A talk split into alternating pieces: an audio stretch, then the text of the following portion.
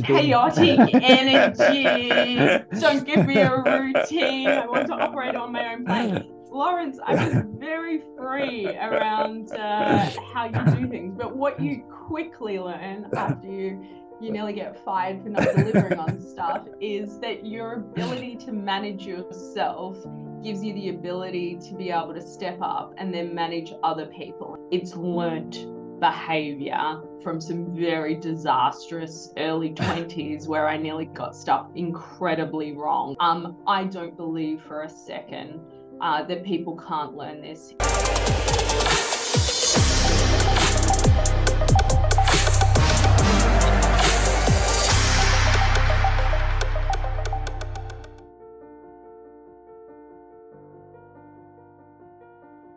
Well, hello everyone and welcome. Welcome to another episode of the Finding Equilibrium show. Delighted to be here and delighted that you're here and delighted that my guest today is Narelle Burke. And Narelle is the Chief uh, HR Officer for Kantar based in Singapore. And I'm really delighted because I know, Narelle, you have a, a, super busy schedule and I'm really delighted that you've uh, managed to squeeze us in today. So how are you today?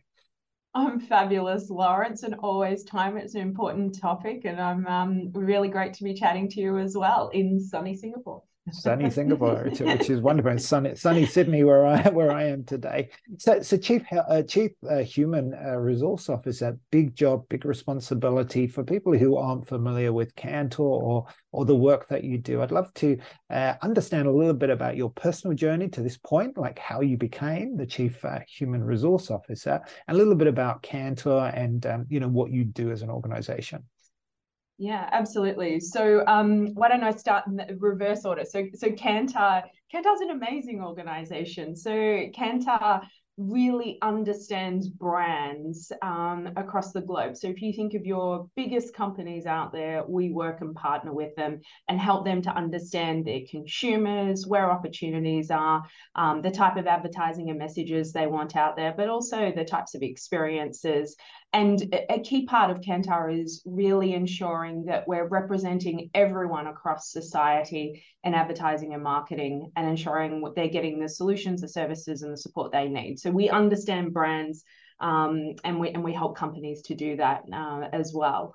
Um, in terms of my um, personal journey, it's funny, Lawrence. Looking back, it looks like an amazing journey. Going forward, it was an interesting process um, to get here. But but I think the easiest way to look at it is there were a couple of different um, stints that I did. So I, I grew up in a farm in Australia um, on the Murray River, for those people who know Australia. Um, and I spent about 10 years in corporate Australia in a variety of roles. Um, so, you know, sales and service um, type roles, but then moved into training and development and, and HR over time, and then broadened those skill sets out. Um, and then the second stint was what I call an adventure, where I decided to go overseas, join a cruise line, upend my life as you do. You know, that sort of key period in your late 20s where you go, What am I doing with my life? And am I where I want to be? So I joined a cruise line, I met my husband, he was from New Zealand. I moved back there. I um, joined an assistive technology company because it seemed like fun. Uh, I met Stevie Wonder, and then I joined New Zealand Cricket, which was amazing. And so did a did a stint with a range of not for profits. Um, and then I came into my third phase, which was really um, getting into market research and um, marketing organizations, which I didn't know a lot about, um, and taking on bigger roles. So started off in Australia, moved to Singapore with a company, and then took on broader and more complex global roles. So I've done global head of um, inclusion and diversity for Kantar. So we have about 26, 27,000 employees. I've done global talent learning and leadership, which is all about how we organize and how we develop leaders and managers, and then a combination of CHRO roles like this um, as well, and a combination of regional as well as global um, roles and that's where I am now. So it's been it's been an adventure, and my advice is always say yes to the opportunities, Lawrence. That's amazing, Nira. Wow, so many. I love the way you you've uh, organized your life into these chapters. You know, part one, part so so. Not looking back, it didn't look that way. Looking forward, no, it never does, never does. But yeah, what what wonderful. How many employees did you say at Kantar at the moment that you have? For... Yeah, it's, it's, it's about 26 to 27,000 employees wow. at um, Kantar. Yeah, and it's an amazing, absolutely amazing organization. Wow, so it's a lot of people, and in the um in the and you, you and let's kind of jump in and just talk about well-being because we're we're now i mean i'd love to say the pandemic is over but it's kind of you know it's over and it's still there if you like um, and we're kind of learning to live with it but as is often the case you know negative things happen and then once in the fullness of time we realize that those negative things actually lead to um, good things. And from a Kantar point of view and from a well-being point of view i'd love to understand how what happened you know how you dealt with um, supporting the well-being and the wellness of um, of the of the people that you have responsibility for. Yeah I, I think what i would what i would first say is um, going into the pandemic if you had have asked our leaders and our our managers and our employees whether it was possible to run an organization remotely the answer would have been no. Like there, there were just so many, so many barriers to that. And I think, um, and I was still looking after global inclusion and diversity um, when it happened. And what I will say is the pandemic was the greatest leveler in terms of inclusion um, across our organization because all of a sudden everyone had the same situation, the same concerns that they were going through. Everyone was working remotely struggling with technology. But really importantly, all of a sudden, everyone had a face on a screen and a voice.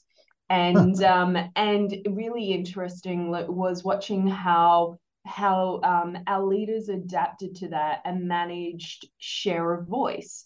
And so when you think about these things and you think about people's, you know, mental health and well-being, inclusion is a huge part of that, feeling that I'm valued, that respected, that I have a voice and that I have a say.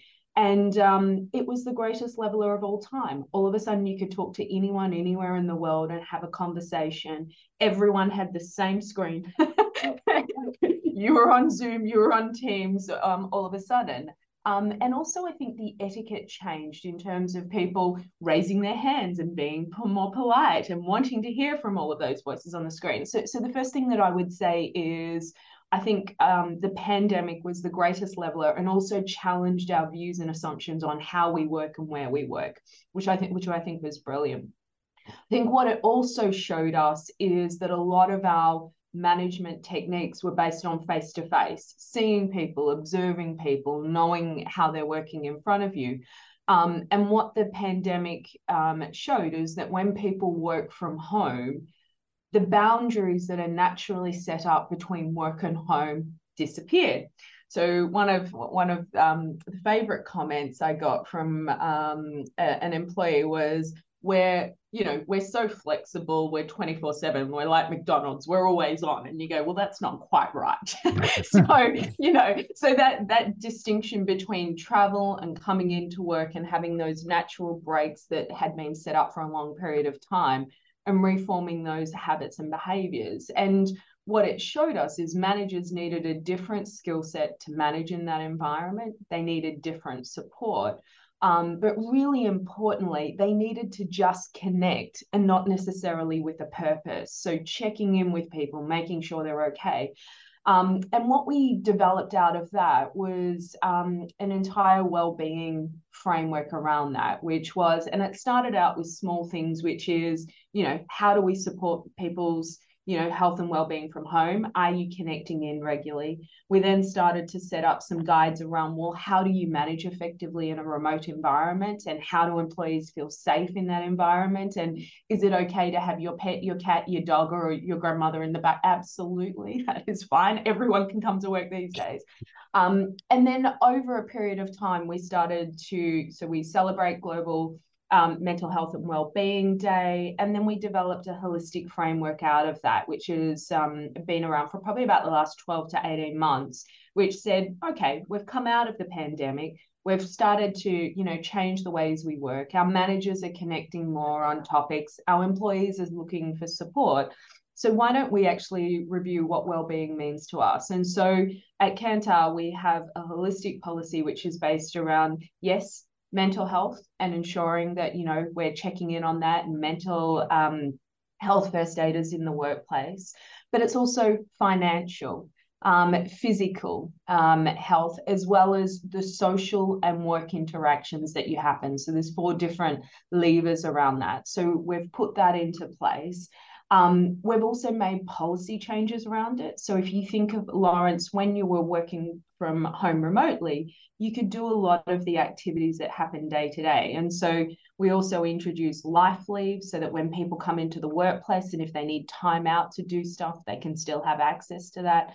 Um, and we also brought in more support with um, our employee assistance program because our employees and our families need more help around that space. But also, there's a manager assist place where we might not have the skills internally to help our managers, but they can get the access they need with it. So, there's been a whole range of things. But the starting point was recognizing the way we work has changed the boundaries are changed and the way we think about that and the type of culture and climate and leadership support we need needs to change as well.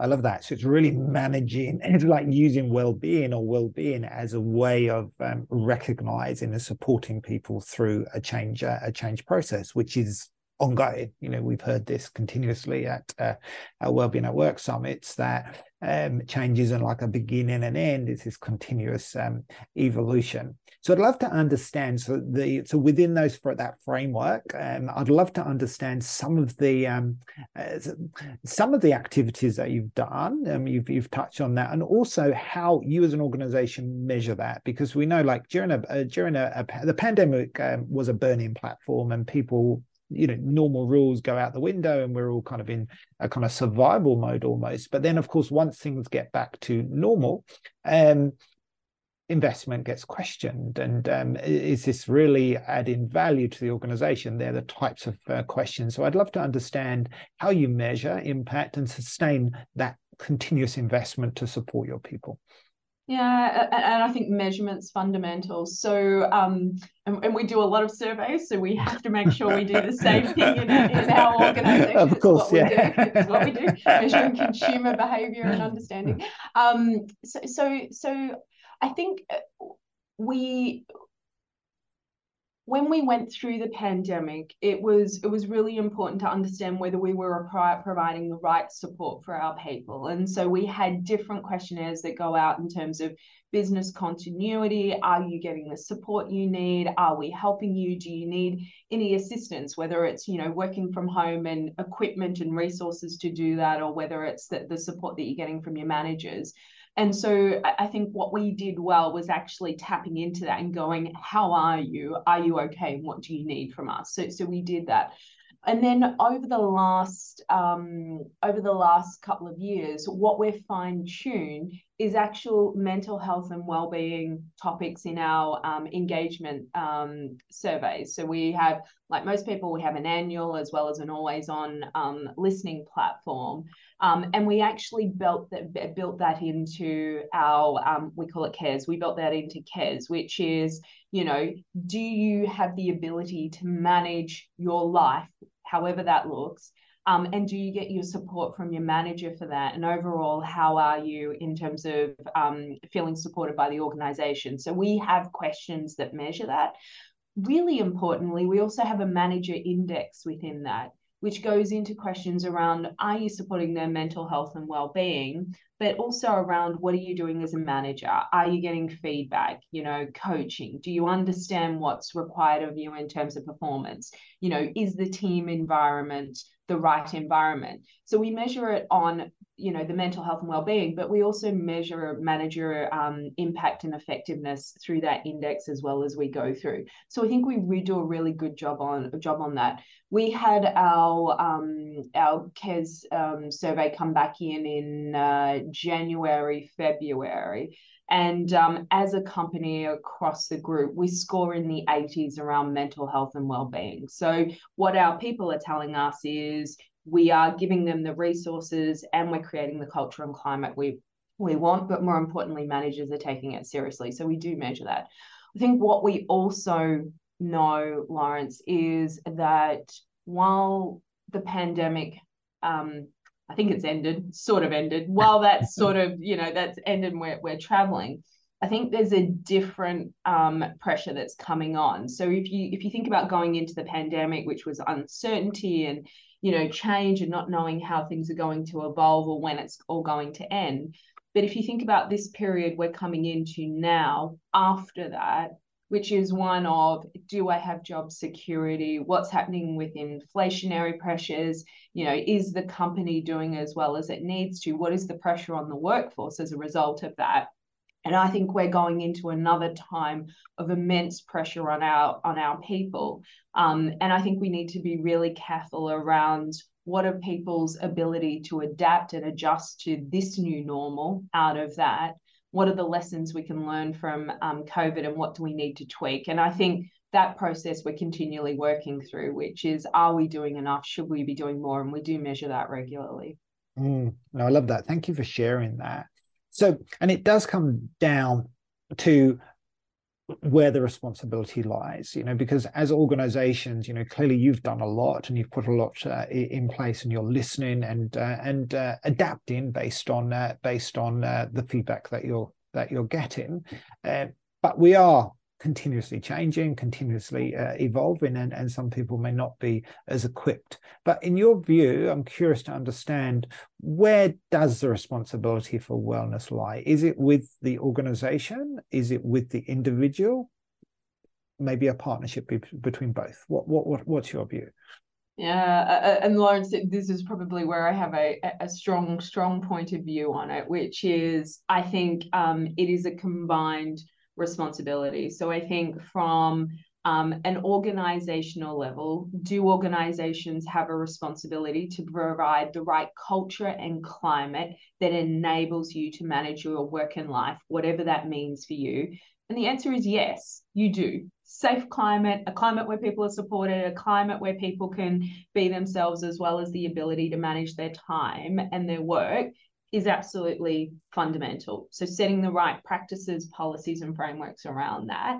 And then the other piece organizations should do is help with tools and resources and building capability around that. So it is um, it's a new capability, relatively new in the organization in terms of what people need to do, um, and help them to adapt, adapt and adjust to change, um, resilience, or any tools or support that they need. So the company should provide the culture, the climate, and the resources to help with that. Leaders have a responsibility to um, support the welfare and well-being of their teams and that is everything from are they getting the right feedback? Are they getting the right coaching and support? Are they clear on what they need to focus on? Are they be giving the autonomy to do the work that they want to do? Um, do they feel that they're a part of the team? And also, am I checking in on them to see if they are okay? And if not, can I help them get support? So leaders have a role to play but the primary responsibility sits on the adult, which is the employee. So um, I think at times um, we can take a very um, we can take a very nurturing um, role in an organization, and individuals are not clear on what their responsibility is. So my view is that an individual is responsible for their health, they're responsible for working. They're responsible for looking after their life, paying their mortgages, doing all of those wonderful things. And the most important thing that they're responsible for is ensuring that they're healthy and that their well-being's good and that they're making sure they're putting the investment into themselves to do that. Now we can help them with the resources, we can help to check in with them, that the at the end of the day, each individual is absolutely accountable for their health and well-being or getting the resources they need to help support that or to work through it and, and find a way to manage it. But I, I think at times we're very focused on the company and the leader, but you cannot read people's minds. You cannot be in their heads and understand what's going on for them and you cannot dictate how much they work or you know um, the capacity or the capability or that side of things. You can set standards you can help them to adjust around that but at the end of it they're them. They're an individual and they're responsible for themselves. Yes. Uh, interesting. And i guess what what goes through my my mind is what what goes through my mind is leadership because it comes back to because often we think of leadership as leading other people but really the the most uh, basic form of leadership is self leadership you know taking responsibility for our lives and um, and um, and leading.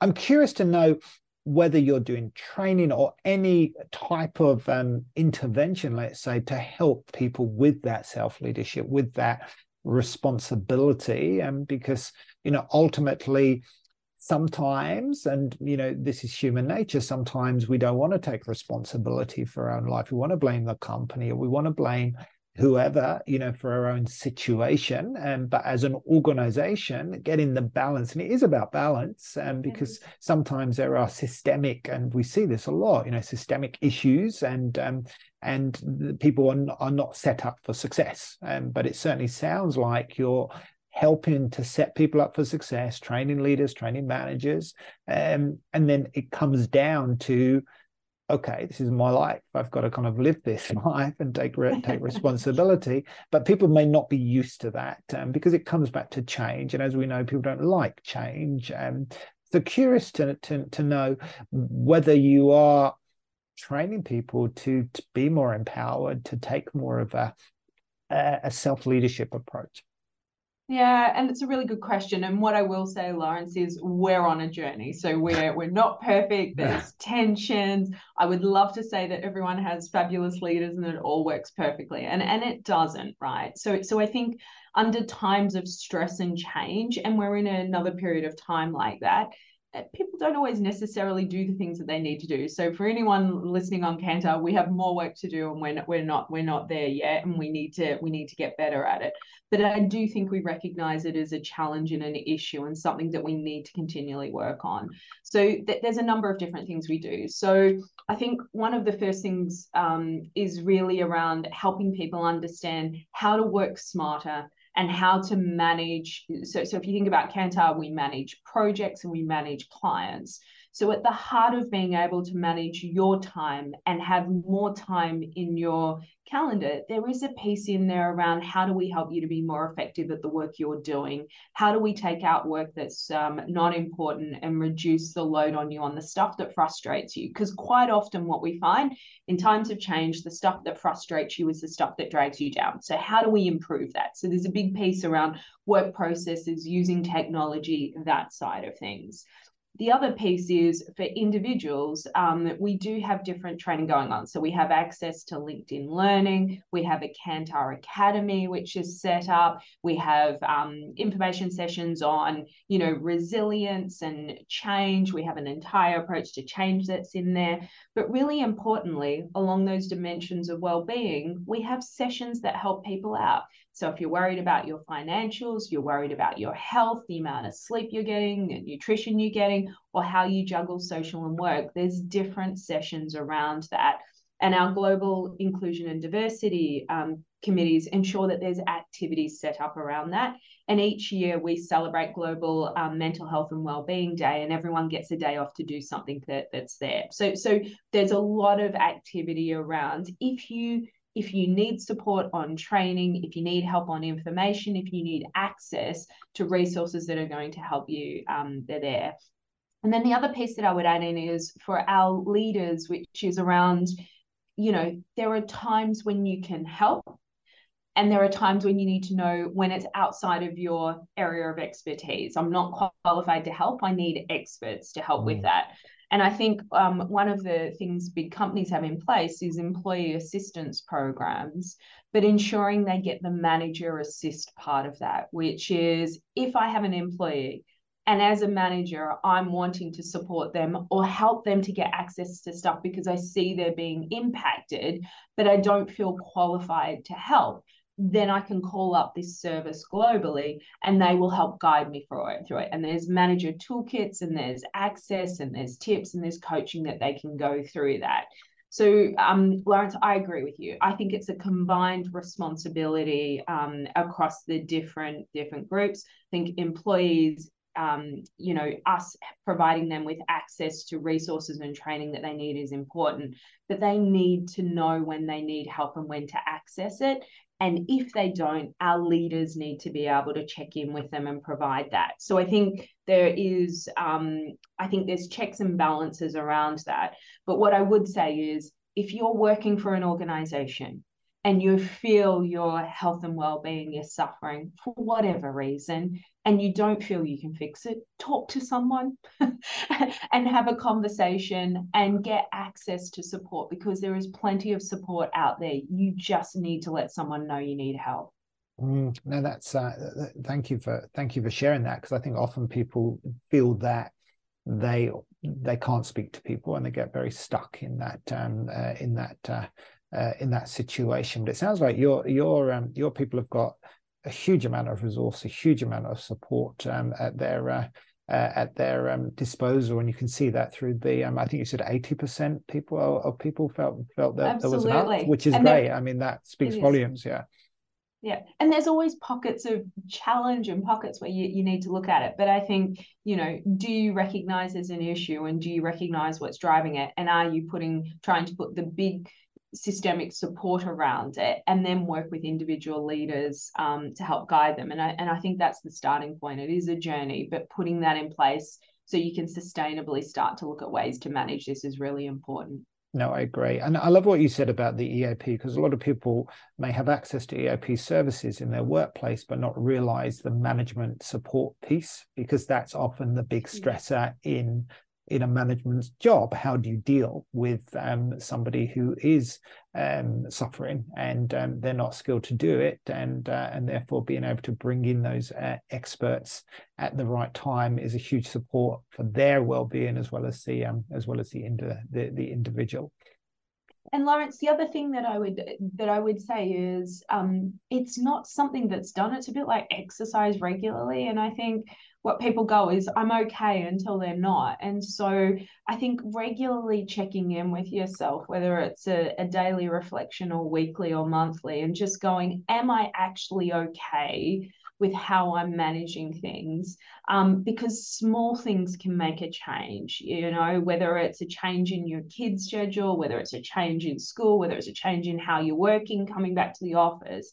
that just that thing um, around you know mental health and well-being is never done and you're constantly changing and it can fluctuate daily weekly monthly and yearly. And so you know um, setting up the right mechanisms to just check in on yourself i think is really really important as well. Yeah no i, I love that. Just um, to move in the conversation on a little bit i'd love to talk a little bit about what you do to really support your own well-being because you know clearly you have a very big job a lot of responsibility a lot of change um, and you are a person as well. Which we forget right?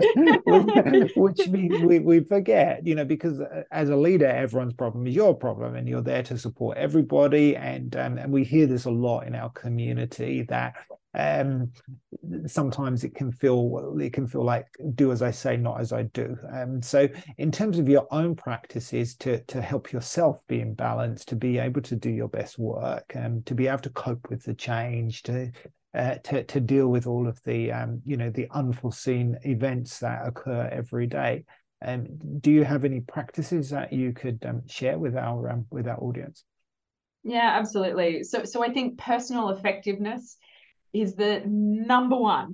So outside of every other capability and strategy and drive for results and commercial and all of that stuff, is personal effectiveness for me is the biggest deal breaker from leaders who are successful and can manage their energy and time and those who can't and who put that pressure on their teams. So if you do not have a handle on your personal effectiveness, that is how you spend your time, the rituals that you have in terms of setting out your day, being clear on where you are, um, where you have capacity and where you don't, and how you work through that is a core fundamental. So, what do I mean by that? Um, so, each day I have a startup ritual and shutdown rituals, Lawrence, which helps me to ensure that I'm getting the most out of each day. And I do that each week. So, I know that for my energy levels, and the capacity of work that I need to do, I need to go to the gym.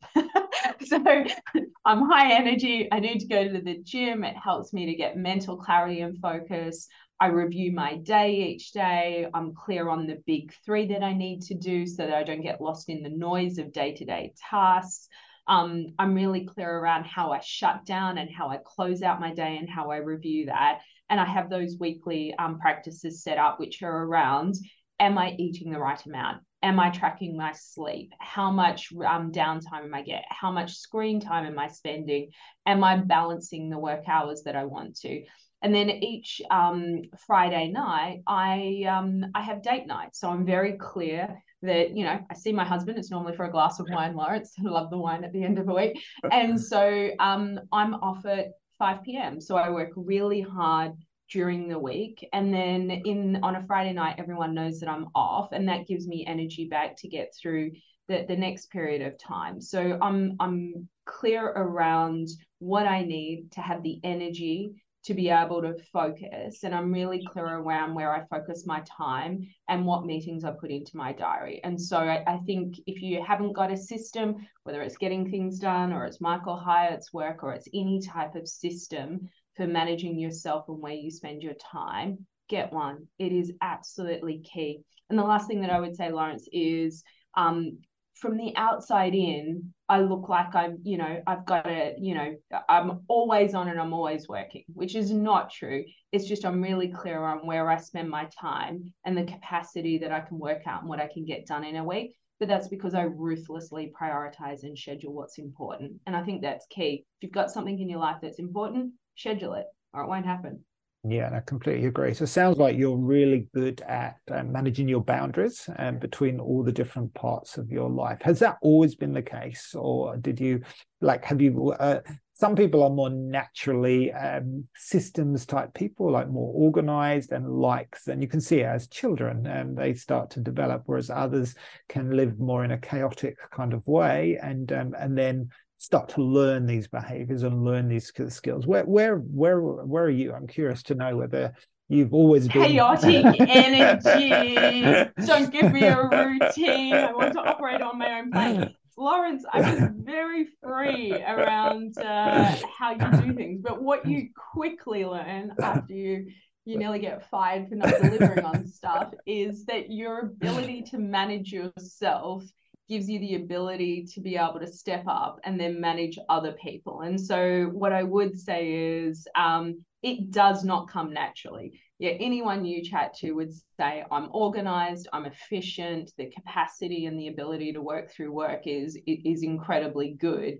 It's learnt behavior from some very disastrous early 20s where I nearly got stuff incredibly wrong. And so um, I don't believe for a second uh, that people can't learn this. In fact, I think it's one of the key things that if you don't learn it in your 20s, it hurts in your 30s and 40s to pick it up because the stuff that you hate. So if I think about it, I hate routine, can't stand it. Yet I get up and go to the gym every day. Why do I do that? Because the benefit of doing that and the routine helps me to switch off, but I also know it's a fundamental in my energy. So sometimes the stuff we hate Lawrence is actually the most important stuff to get right. So if you're chaotic and it works for you, great. If it doesn't, change it. no. It's, it's like I, I think I really relate to what you're saying. It's funny, um, but sometimes the um, the things you hate are like the medicine, really, aren't they? That you really want to do. You know, you hate routine, and routine is what you really need to be able to uh, to be, to be more personally um, effective. I love that. We're almost out of time, and I've got one last question which I ask um, all of my guests, and um, this is the Finding Equilibrium show, which obviously is all about balance because that's what we uh, we believe is really the route to well-being. It's not about extreme behaviors sometimes you need to go to the extremes to find the balance. But what does finding equilibrium mean to you?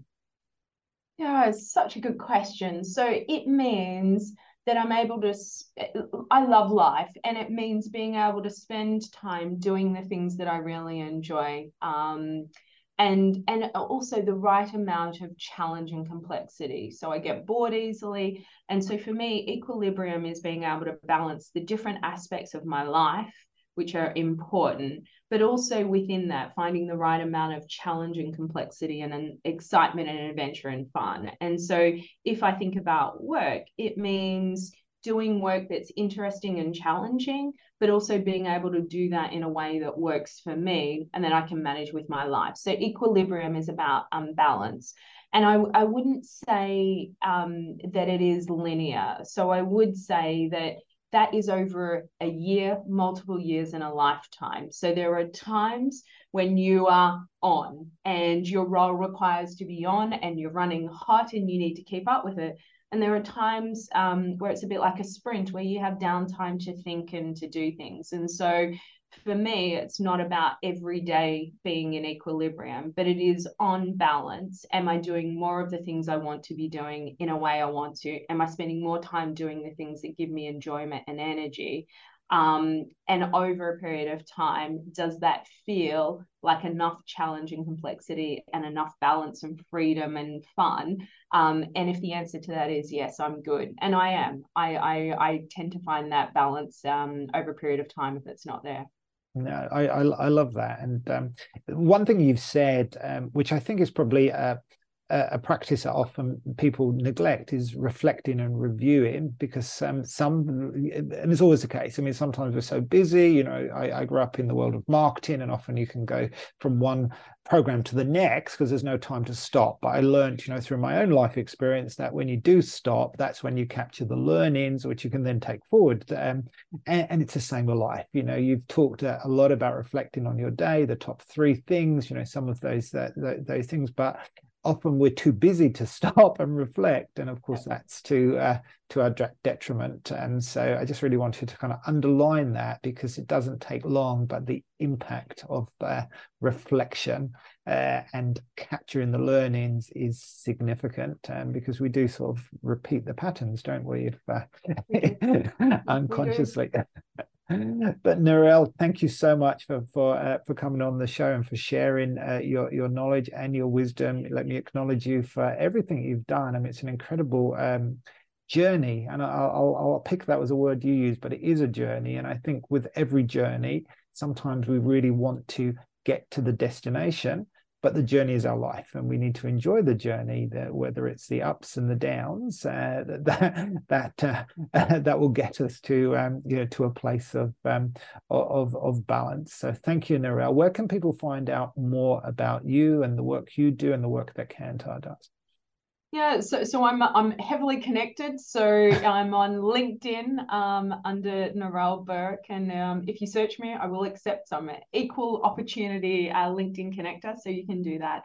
Um, and if you want to know more about Kantar, go on to our Kantar site, um, www.kantar.com, and have a look under careers. Um, and you know it has some information there. But if you want to know more about wellbeing, um, check me out on LinkedIn. I can send you some information. Wonderful. Well, thank you so much, Narelle. Have a wonderful day, and thank you, uh, everybody, for for your time, for your attention. And we will see you see you very soon. See you next time.